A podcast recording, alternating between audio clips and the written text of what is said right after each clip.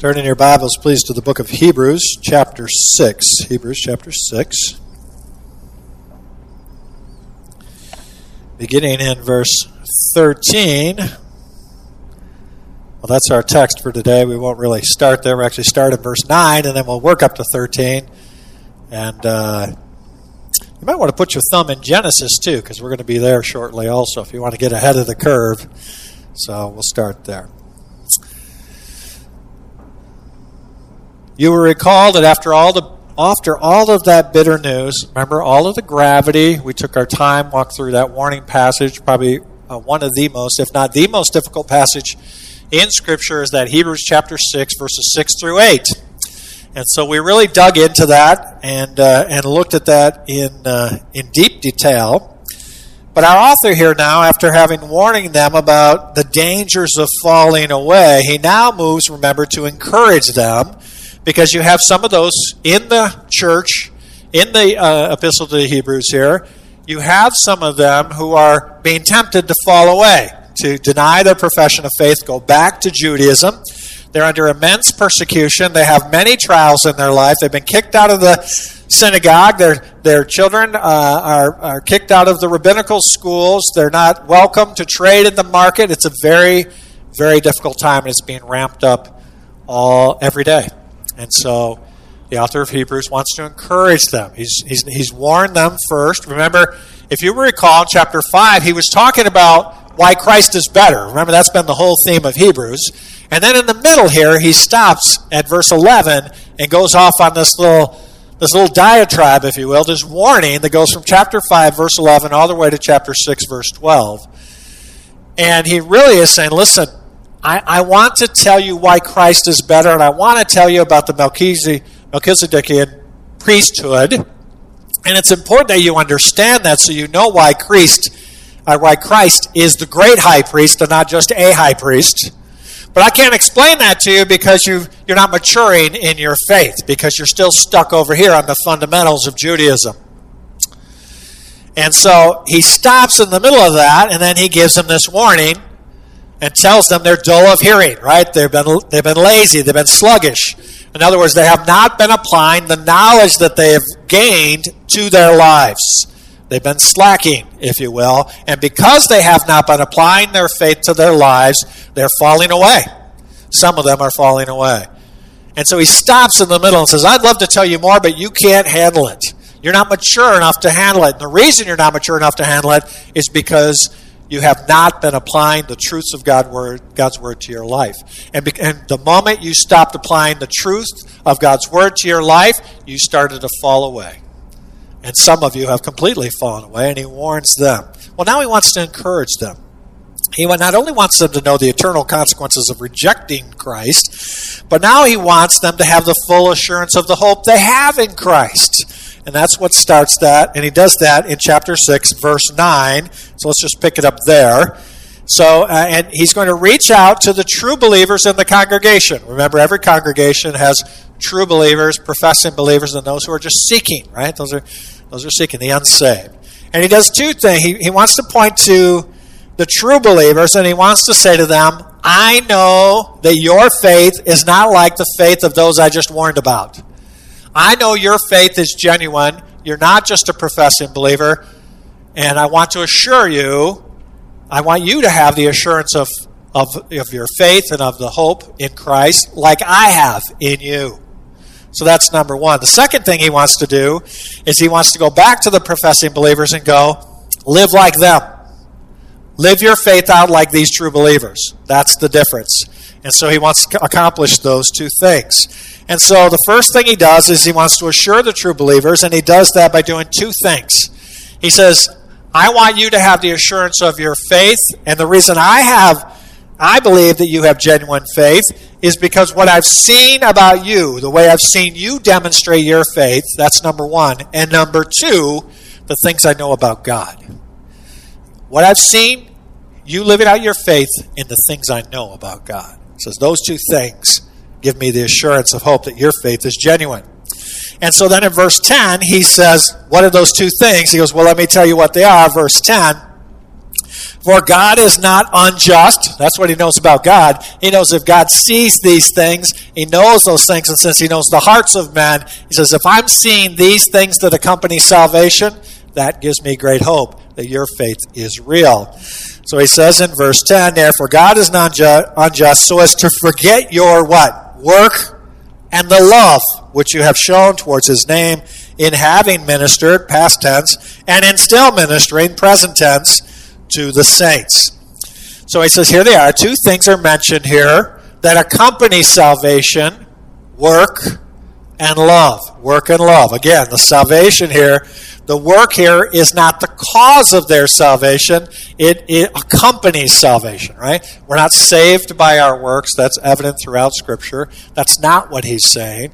What he is saying is, if you are genuinely saved, these things should accompany your salvation. These are the things that believers should be demonstrating or manifesting in their life at some point and in some capacity.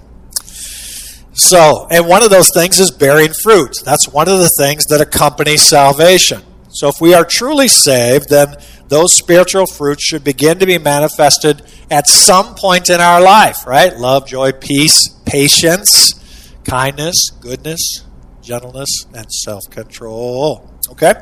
So if we're truly saved. So if we find that again. Now, the second thing he says in the second half of verse 10 there is their love for Christ. And he knows they have a great love for Christ. How does he know they have a great love for Christ? Not just because they say it, but because they serve one another.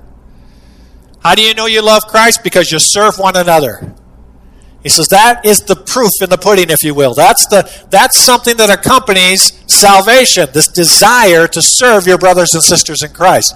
You may not have had that desire before, but once you're saved, in some capacity, you want to be around other believers and you want to serve other believers. You want to use the gifts and the skills and the talents that God has given you. Incidentally, your spiritual gifts are not for you, they're for the body of Christ. Therefore, the body of Christ, they're not for you. Your spiritual gifts are for me and for each other, right? They're not for you, and vice versa. Okay. Then at verse 11 here, again, this is just a review to get us up to speed. He says, We desire that each one of you show the same diligence so as to realize the full assurance of hope until the end. So now he now he moves to point uh, to these true believers as an example. So he goes back to the professing believers and go and goes, "Be like these folks. You want to have the assurance of your hope? Live it out like these folks are doing. Live it out like they are doing." And he says, uh, if you're contemplating falling away from your profession of faith and returning to Judaism, in essence, he's saying to the professing believers, imitate what these folks are doing. What were they doing? They were applying the truths of God's word to their life. They were actually living their faith out, not just talking about it, living it out. He says the only difference between you and the true believers is that they're diligent about their faith. That word diligent means fast, speedy, hastily. In other words, they don't just hear it and go, you know, someday I, I think I'll apply that to my life. So that sounds really good. I know God wants me to do it. Maybe someday in the future, when I'm not so busy, I'm going to apply that to my life. He says, No, the difference between the professing believers and the true believers is that the true believers hear God's word, and they're not just puffed up with this knowledge. They say, I'm supposed to do something with this. And the first question they ask themselves is, What would God have me do with that information? How am I supposed to apply that to my life to bring glory to Him? That's the first question that a true believer asks. A professing believer would hear that and go, That's too hard. I don't want to do that. What will my friends think? I, am going to get a lot of grief if I stop doing that. A true believer says, This is what God says. This is what I need to do, and I need to apply it to my life, no matter how hard it is, because this will bring glory to God. So he's saying, Listen, imitate what these folks are doing because they're not just hearing it, they're applying it, and they're applying it how? Quickly. They're rapidly applying it to their life, not waiting around for someday.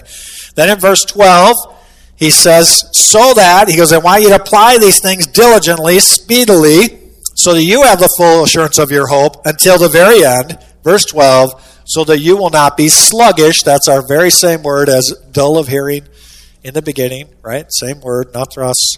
But imitators of those who through faith and patience, there we go, faith and patience, inherit the promises.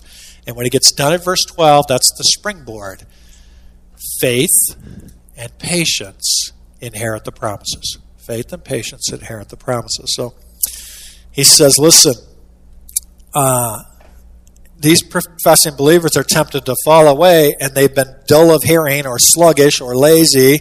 They've not applied the truth of Christ to their lives. They've not let go of the elementary teachings of the Messiah. They're still clinging on to those. And consequently, they do not enjoy the full assurance of hope in Christ. Now, to encourage them to hold steady, he's just said to the professing believers, look at the true believers. See how they're applying it to their life? Look at them. Now he's going to say, Now let me give you an example of somebody that you're very familiar with. This guy named Abraham. And we're going to look at his life, and I'm going to show you what faith and patience looks like in the life of Abraham. And I want to assure you that because of his faith and his patience, he inherited the promises of God. So he takes them then to Abraham. Now, again, Abraham is a key figure, right? He's the patriarch, and he would have been very important. They would have went right ahead and said, "Well, they call him Father Abraham, right? He's he's one of the patriarchs of our faith." And his story again is told in 14 chapters between uh, Genesis chapter 12 and 25. So mark your place in Hebrews. Go back to Genesis chapter 12. Way back, first book of the Bible, Genesis chapter 12 verse 1.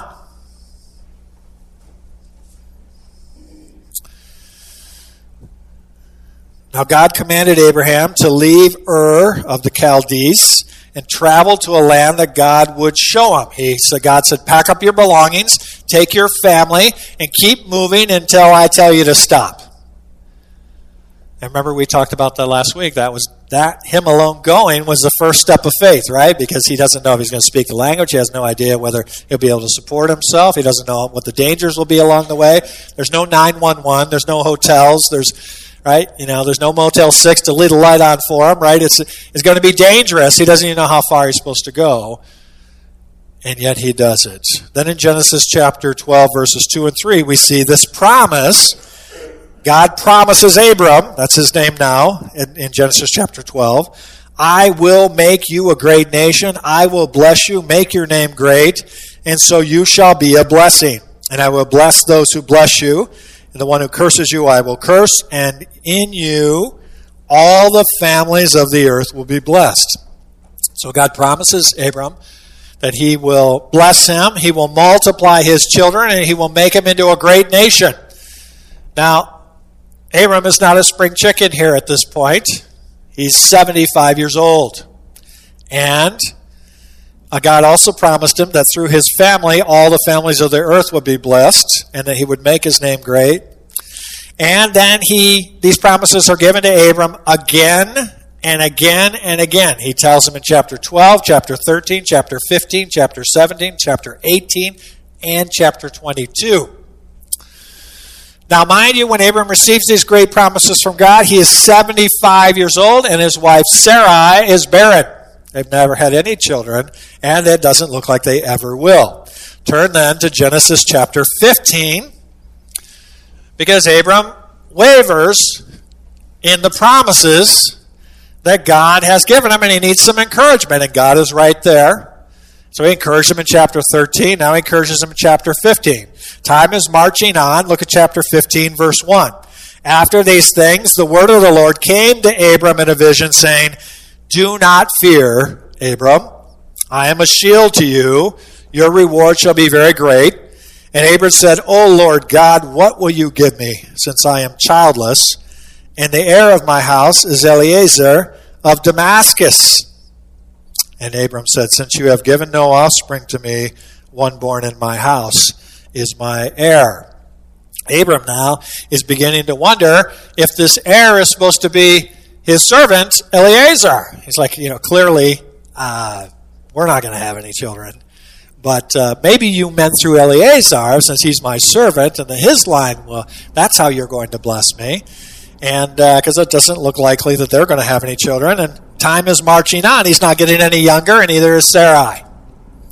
So, but he still received this by faith. He waited patiently for God to fulfill him. Look at verse 6, or verse 5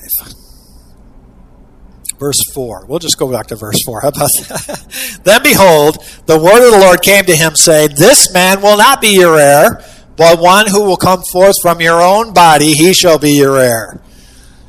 Now you can imagine the raised eyebrow on, on uh, Abram's face when he's telling this, and, and probably a bigger raised eyebrow on Sarai's face is it is. But anyway, he took him outside and said, Now look toward the heavens, count the stars if you're able to count them. And he said to him, So shall your descendants be. Then look at verse 6. Then he believed in the Lord. And he reckoned, that's accounting terms, it means it credited to him. God credited his belief in God as what? As righteousness. Abram believed that he would become a father, even at this very old age, and that his offspring would have children, and that his line would multiply as numerous as the stars in heaven. Abram trusted in God and trusted in his word, or trusted in his promises. And because of his great faith, God, declared him righteous. Now, mark this. This is 14 years before circumcision. That doesn't come until Genesis chapter 17, 14 years later. So Abram is not declared righteous because of circumcision, and incidentally, it's hundreds of years before the law is given on Mount Sinai. So he's not declared righteous because of this, uh, the uh, the sign of the covenant, circumcision. He's not declared righteous because of the law. All things which get confused later. Why is he credited as being righteous? Because he believed in God and believed his promise. That is what credited. Keep that in mind. Now, uh, then notice in chapter uh, 15, verses 12 through 18, God is going to commemorate or ratify, if you will, this covenant so now, when the sun goes down, chapter 12, a deep sleep fell upon Abram, and behold, terror and great darkness fell upon him. God said to Abram, Know for certain that your descendants will be strangers in a land that is not theirs, where they will be enslaved and oppressed 400 years. But I will also judge the nation whom they will serve, and afterwards they will come out with many possessions. As for you, you shall go to your fathers in peace, and you will be buried at a good old age. Then in the fourth generation they will return here, for the iniquity of the Amorite is not yet complete. And it came about when the sun had said that it was very sun had set that it was very dark, and behold, there appeared a smoking oven and a flaming torch which passed through these pieces. And on that day the Lord made a covenant with Abram, saying, to your descendants I have given this land from the river of Egypt as far as the great river, the river Euphrates. So, God, in the ancient Near East, when you made a covenant, okay, uh, which the Hebrew word is barith, which means to cut. Okay, why would you say to cut? Well, the way that they would make a covenant, it was they'd take an animal and cut it in half. Sounds a little gruesome, doesn't it? But anyway, they'd cut it in half and then they would walk between the pieces. Each person would walk through the pieces, and that would signify what? If I or one of us breaks this covenant, you may do to us what we just did to this animal. It's a pretty serious thing, is it not? In other words, you would pay for it with your life. You're given your binding oath that this is what you were going to do. But notice, it is not Abram who walks through the pieces. Who is it? It's God who walks through the pieces. It's God who's saying, uh, this covenant is secure because it is I who am securing the covenant. So God's promise to Abram is unconditional. It's not based on Abram. It is eternal because it's made by an eternal God, and it's unilateral, which means God is the one who made it, God is the one who determined it, and God is the one who secured it. And that's a good thing because as we read on in Genesis, Abram is going to have lots of lapses in his faith. He's already had a couple, he's going to have a couple more. And one of those comes in chapter 16, where Sarai, his wife, becomes impatient and she wants Abram to produce an heir through her handmaid Hagar. Abram listens to Sarai, and soon Hagar conceived a son named Ishmael. Now, Abram, Genesis 16 16 tells us, is how old at this time? He's 86. 11 years. 11 years have went by since God first promised Abram that his descendants would be as many as the stars. And now he has an heir, but is it the right heir? No, it's not, and God is going to tell him that.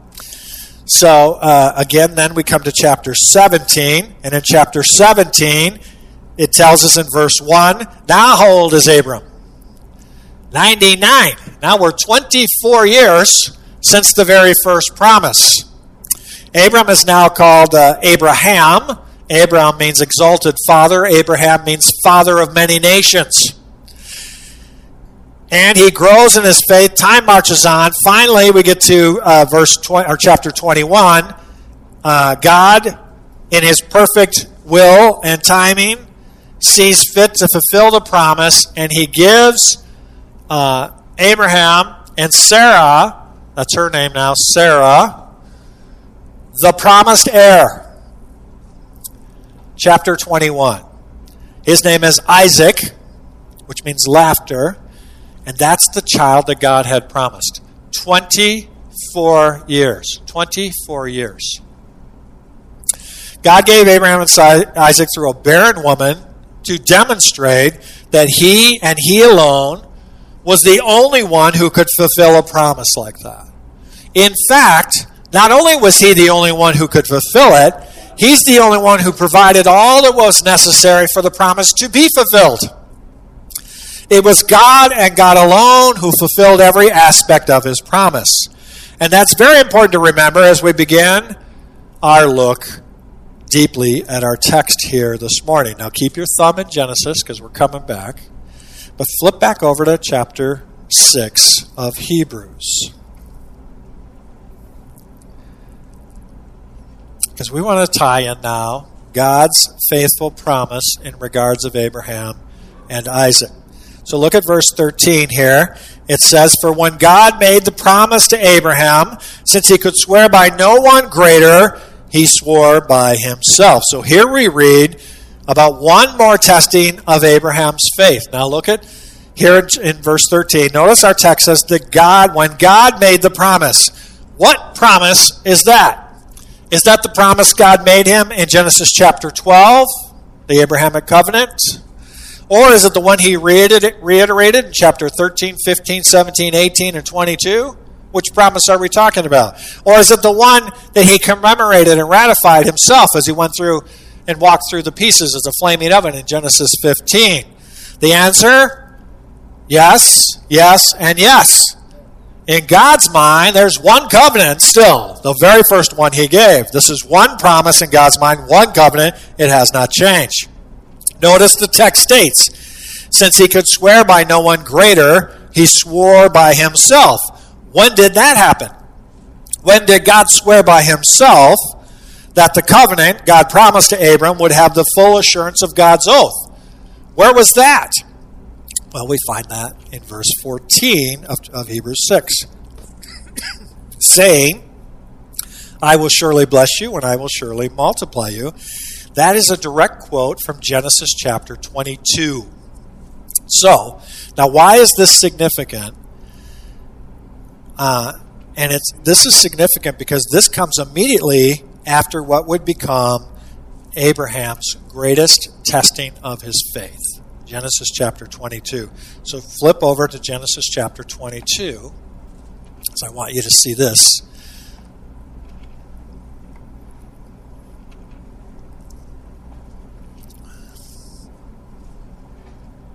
Verse 1. now it came about after these things that God tested Abraham and said to Abraham, He said to him, Abraham, and he said, Here I am. Now, notice that the text tells us that this is not a temptation, right? This is a test. Uh, not a temptation. James chapter 1 tells us, right? God does not tempt us, right? We're tempted when we our own sinful desires, right? Uh, are hijacked, if you will, by our sinfulness. However, this is a test. He does, God doesn't tempt us. He does, however, test our commitment, or if you will, the genuineness of our faith. Flip over, keep your place here in Genesis 22 for a second, but flip over to Exodus chapter 15, as I want you to see this here. Verse 25. In the Song of Moses, verse 24 So the people grumbled at Moses, saying, What shall we drink? Verse 25 Then he cried out to the Lord, and the Lord showed him a tree, and he threw it to the waters and the waters became sweet. There he made for them a statute and a regulation, and there he did what? He tested them. He tested them. Will you believe that I that I took you into the desert and that I will provide for you? Or not? He tested the genuineness of their faith. Look at chapter 16, verse 4. Not only does it provide water for them, he also provides bread or manna. Chapter 16, verse 4. Then the Lord said to Moses, Behold, I will rain bread from heaven for you, and the people shall go out and gather a day's portion every day, that I may what? Test them. I want to test the genuineness of your faith. I want to, I want to see if you will demonstrate for me that you believe in me and you believe in my word and that when I make a promise to you, that it's true, and that it will not waver, and that that promise is rooted in who God is. It's rooted in God Himself and His very character. So then, he then, this is, he's testing Abraham's faith like none other he has encountered before. Now go back to 22, Genesis 22, look at verse 2. Because here, now he's going to tell Abraham what the test is. Take now your son, your only son, whom you love, Isaac, and go to the land of Moriah and offer him there as a burnt offering on one of the mountains of which I tell you. So God is calling Abraham to sacrifice his son, Isaac. Now I want to pause for a minute and think about the ramifications of what God has just told Abraham. First, let me state emphatically that God is not advocating child sacrifice, okay? That's demonic, that's not of the Lord. In fact, uh, the Lord prohibits it in Leviticus 18 21 and Deuteronomy 12 31. He prohibits it explicitly. Although the pagans around were doing child sacrifice, they were sacrificing to Molech God of fire. They were throwing their children in the fire. They were sacrificing and throwing them in the fire. God strictly prohibited that. What this is, though, is a genuine testing of Abraham's faith. Notice he says, Take your son, your only son. Doesn't Abraham have another son? Yes, but he only has one son of promise. One son of promise. You see that in Genesis 17 21 when God says, It is through Isaac that the covenant is made. It is through Isaac and Isaac alone that the covenant promises will be fulfilled. And it is Isaac, it is in Isaac that God has specifically named as the son that Abraham must sacrifice. Now, I want you to imagine for a moment what that must have been going through Abraham's mind as he listens to God tell him that he has to kill and sacrifice the son who's the heir of the promises that he's been waiting for for 25 years now. Think about that for just a second, what that must have been like. I waited, I waited, I waited, I faltered. You encouraged me, I faltered. I thought it was right. I tried to take matters in my own hand. No, no, no. Wait some more. Do you believe? Do you trust in me? Yes or no? Wait, wait, wait, wait. Finally, God fulfills his promise. Now, again, later, here, Isaac is older, by about 20, Go and take him and sacrifice him. This is the child that he and Sarah waited for. This is the child the angel of the Lord had told him about. This is the child that would ensure God's promises would be fulfilled. And Abraham's lineage would be as vast as the stars in heaven. They were thrilled at his birth. They rejoiced when God chose in his perfect time to fulfill his promise. But now, God, now you want me to build an altar and sacrifice this child of mine? Can you imagine the anguish and the utter despair that he must have had as those words are falling on his ears? What Abraham is going through, what some today would call a crisis of faith. Will God keep his promise? Will he continue to believe that God's promises, his word is true or not? You can't do both. You either believe or you don't. He must either remain faithful and trust in God by faith and obey what God tells him to do, or he must tell God that he won't do it. God, I can't do it. I won't do it. And he could either say it in words or say he won't do it in his actions. So, what will Abraham do? Look at verse 3. So Abraham rose early in the morning and saddled his donkey and took two of his young men with him and Isaac his son, and he split wood for the burnt offering, arose and went to the place of which God had told him. The third day Abraham raised his eyes, saw the place from a distance. Abraham said to the young man, Stay here with the donkey, and I and the lad will go over there. This trip was over 50 miles. It would take three days to get there. Now, that must have been an excruciating three day trip, don't you think? As every step would bring them closer, closer and closer to Abraham needing to act in obedience to what God has told him to do. Every step would have been agonizing. Three days is a long time to be thinking about something this big. Three days to back out. Three days to change his mind. Three days to break down and cry out to the Lord and tell him he just can't do it.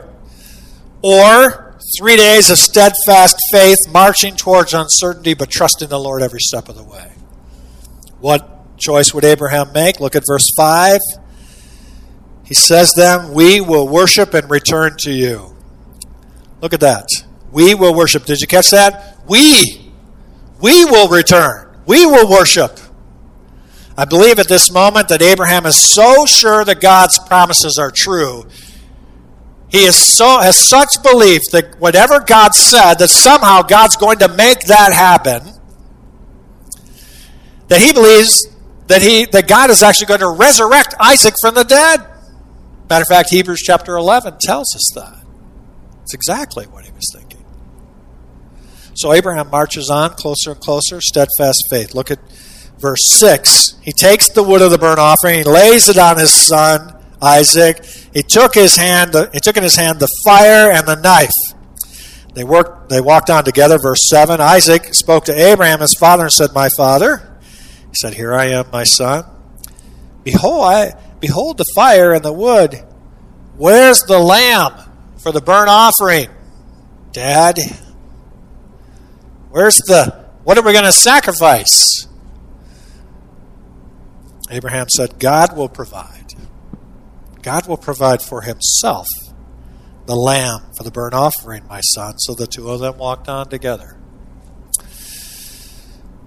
So Isaac there asked the obvious question, and Abraham assures him that God is going to provide. What tremendous faith of Abraham! What tremendous faith of Isaac also, in Abraham, if you will. Finally, the moment has come, verses 9 to 14. They come to the place of which God has told them, and Abraham built the altar there, arranges the wood, binds his son Isaac and lays him on the altar on top of the wood. Abraham stretches out his hand, takes the knife to slay his son, but God intercedes. The angel of the Lord calls to him from heaven and says, Abraham, Abraham, here I am. He said, Do not stretch out your hand against the lad. Do nothing to him, for now I know that you fear God since you have not withheld your son, your only son, from me. He instructs Abraham to do nothing to his son Isaac. He says, I know that you fear God since you have not withheld him from me. In other words, Abraham, because you trusted me and demonstrated your faith, even in the midst of a severe testing, I know now without a doubt that you believe in me and my promises. Abraham, you've passed the test of faith. You have held nothing back in your faith, not even the thing you hold most dear in life. So, as Abraham raised his undoubtedly teary eyes, he notices the God had provided the sacrifice because stuck in the thicket in the horns was a ram that God had provided. Now, I don't have time to share with you all that that means. Maybe we'll share that in, on uh, Easter this year. Genesis chapter 22, verse 16 and 17, then. Verse 15, I'll go, I don't know why I keep doing that. Anyway, the angel of the Lord called to Abraham a second time from heaven. Verse 16, he says, What? By myself I have sworn, declares the Lord, because you have done this thing and have not withheld your son, your only son. Verse 17, Indeed, I will greatly bless you. I will greatly multiply your seed as the stars of heavens and as the sand which is on the seashore. And your seed shall possess the gate of their enemies. Now, go back to Hebrews chapter 6. What's the significance of that quote? Well, we find that in verse 15. And so, having patiently waited, he did what? He obtained the promise. How patiently did Abraham have to wait? 25 years. 25 years. What was his reward? Abraham obtained the promises that God had promised to deliver to him.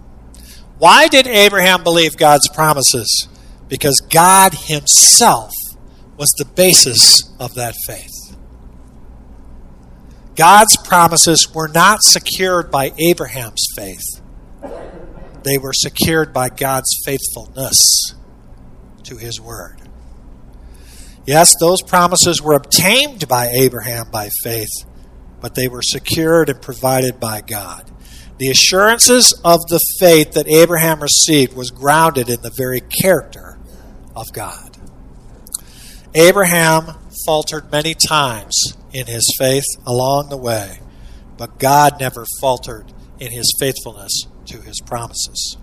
In fact, he could not, since those very promises were given and ratified and secured and commemorated and stated in his holy word.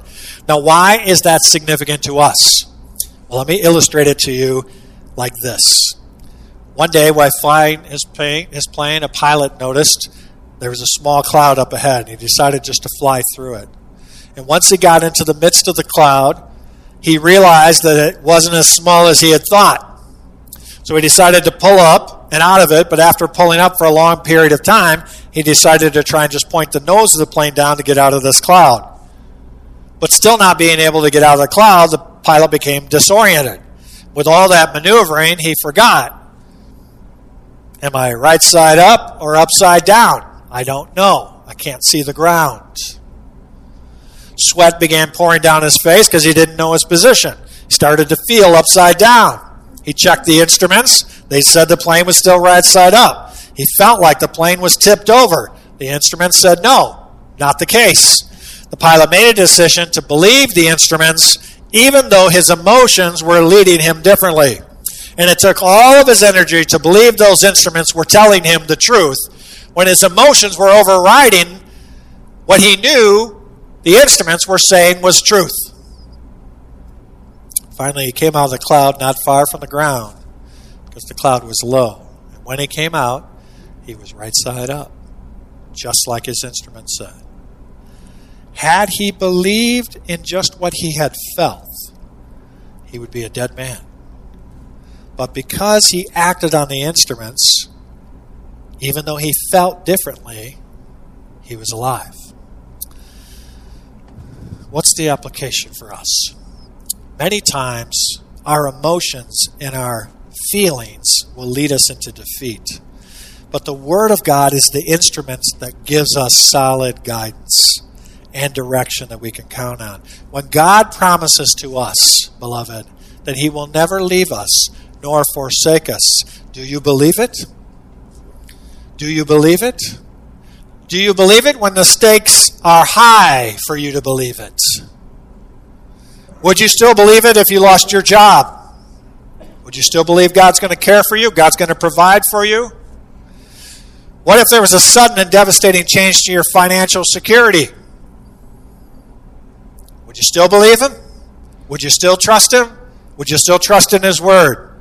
How about your family relationships? What if your marriage needed a little bit of work? Would you still believe Him? Would you still trust Him? How about if your kids become rebellious and disobedient? Do you still trust God? You still believe Him?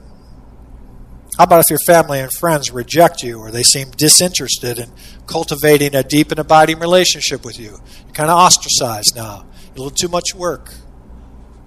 You still believe Him? How about your health? Would you remain faithful and trust in God's promises even if you faced physical hardships that could not be easily remedied? What if that was going to be for certain what you were going to feel like physically for some time? maybe for the rest of your life. Do you still trust Him? Do you still believe in Him? Do you still believe His Word is true? My friends, this is when the testing of our faith becomes real, isn't it? It's easy for us to say, I trust God, I believe in God. But you know, when the rubber hits the road is when something catastrophic hits your life and you can't fix it yourself. Then you have to ask yourself, am I like the professing believers here in this little church in Hebrews, or am I like Abraham who clung to God's promises for a quarter of a century? Which one is it? The author of Hebrews is pointing to Abraham and is saying, Here is a man who was tested by God. Most of us will never have a test like that even though we think our tests are very severe. Not like that. And here's a man who was tested by God and passed the test, not because he never faltered. Notice that? He faltered a lot. Oh, many times. Not because he didn't falter, but because he lived out his faith and he never walked away. Turn to James chapter 2, real quick. One book over to your right. James chapter 2, verse 21.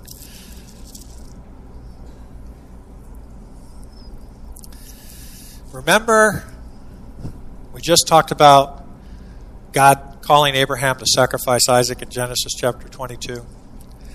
Well, here, the Apostle James talks about it in chapter 2, verse 21. He says, Was not Abraham our father justified by works when he offered up Isaac his son on the altar? You see that faith was working with his works, and as a result of the works, his faith was perfected or completed. When did God know that Abraham's faith was genuine?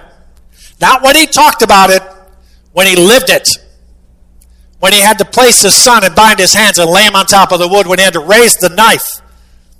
That's when God said, Stop. I know your faith is genuine, not because of the things coming out of your mouth, but because of the actions in your life. Could Abraham have walked away? Yes. You think he thought about it on that three day trip? Yes. What father wouldn't?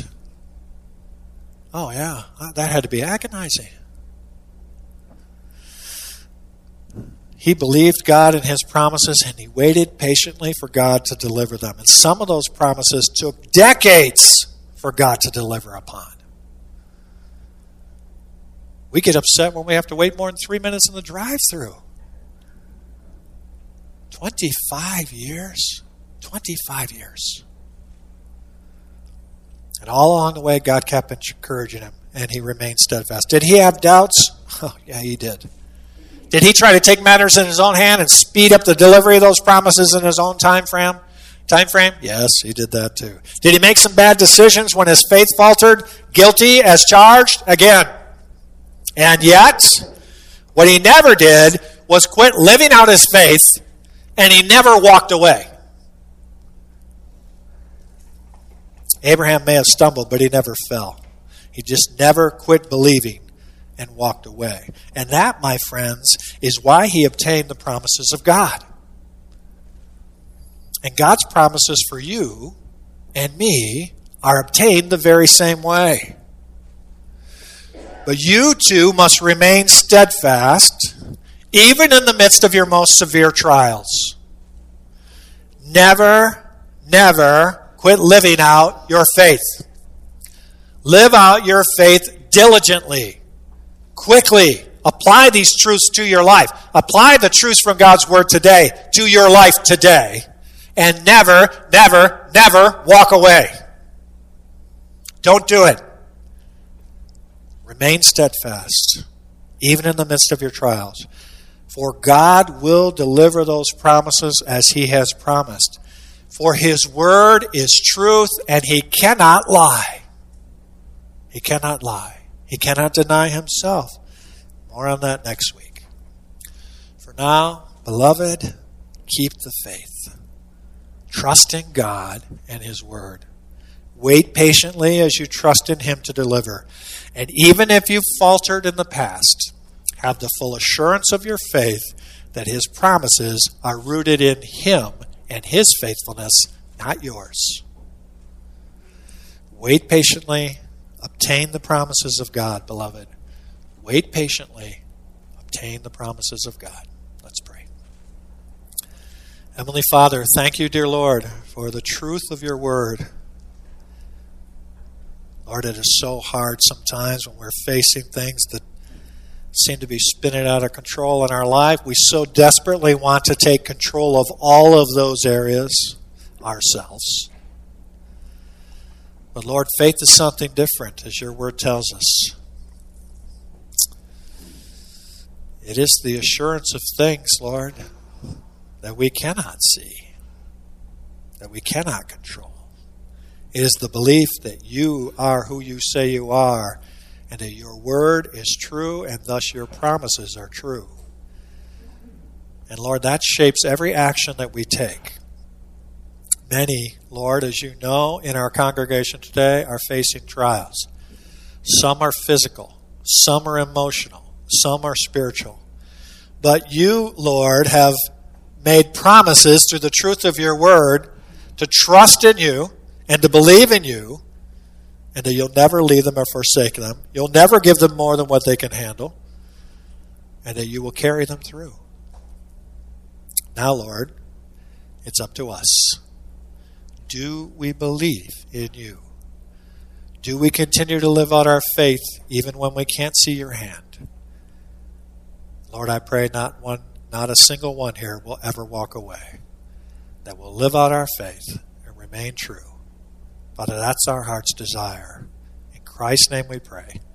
Amen.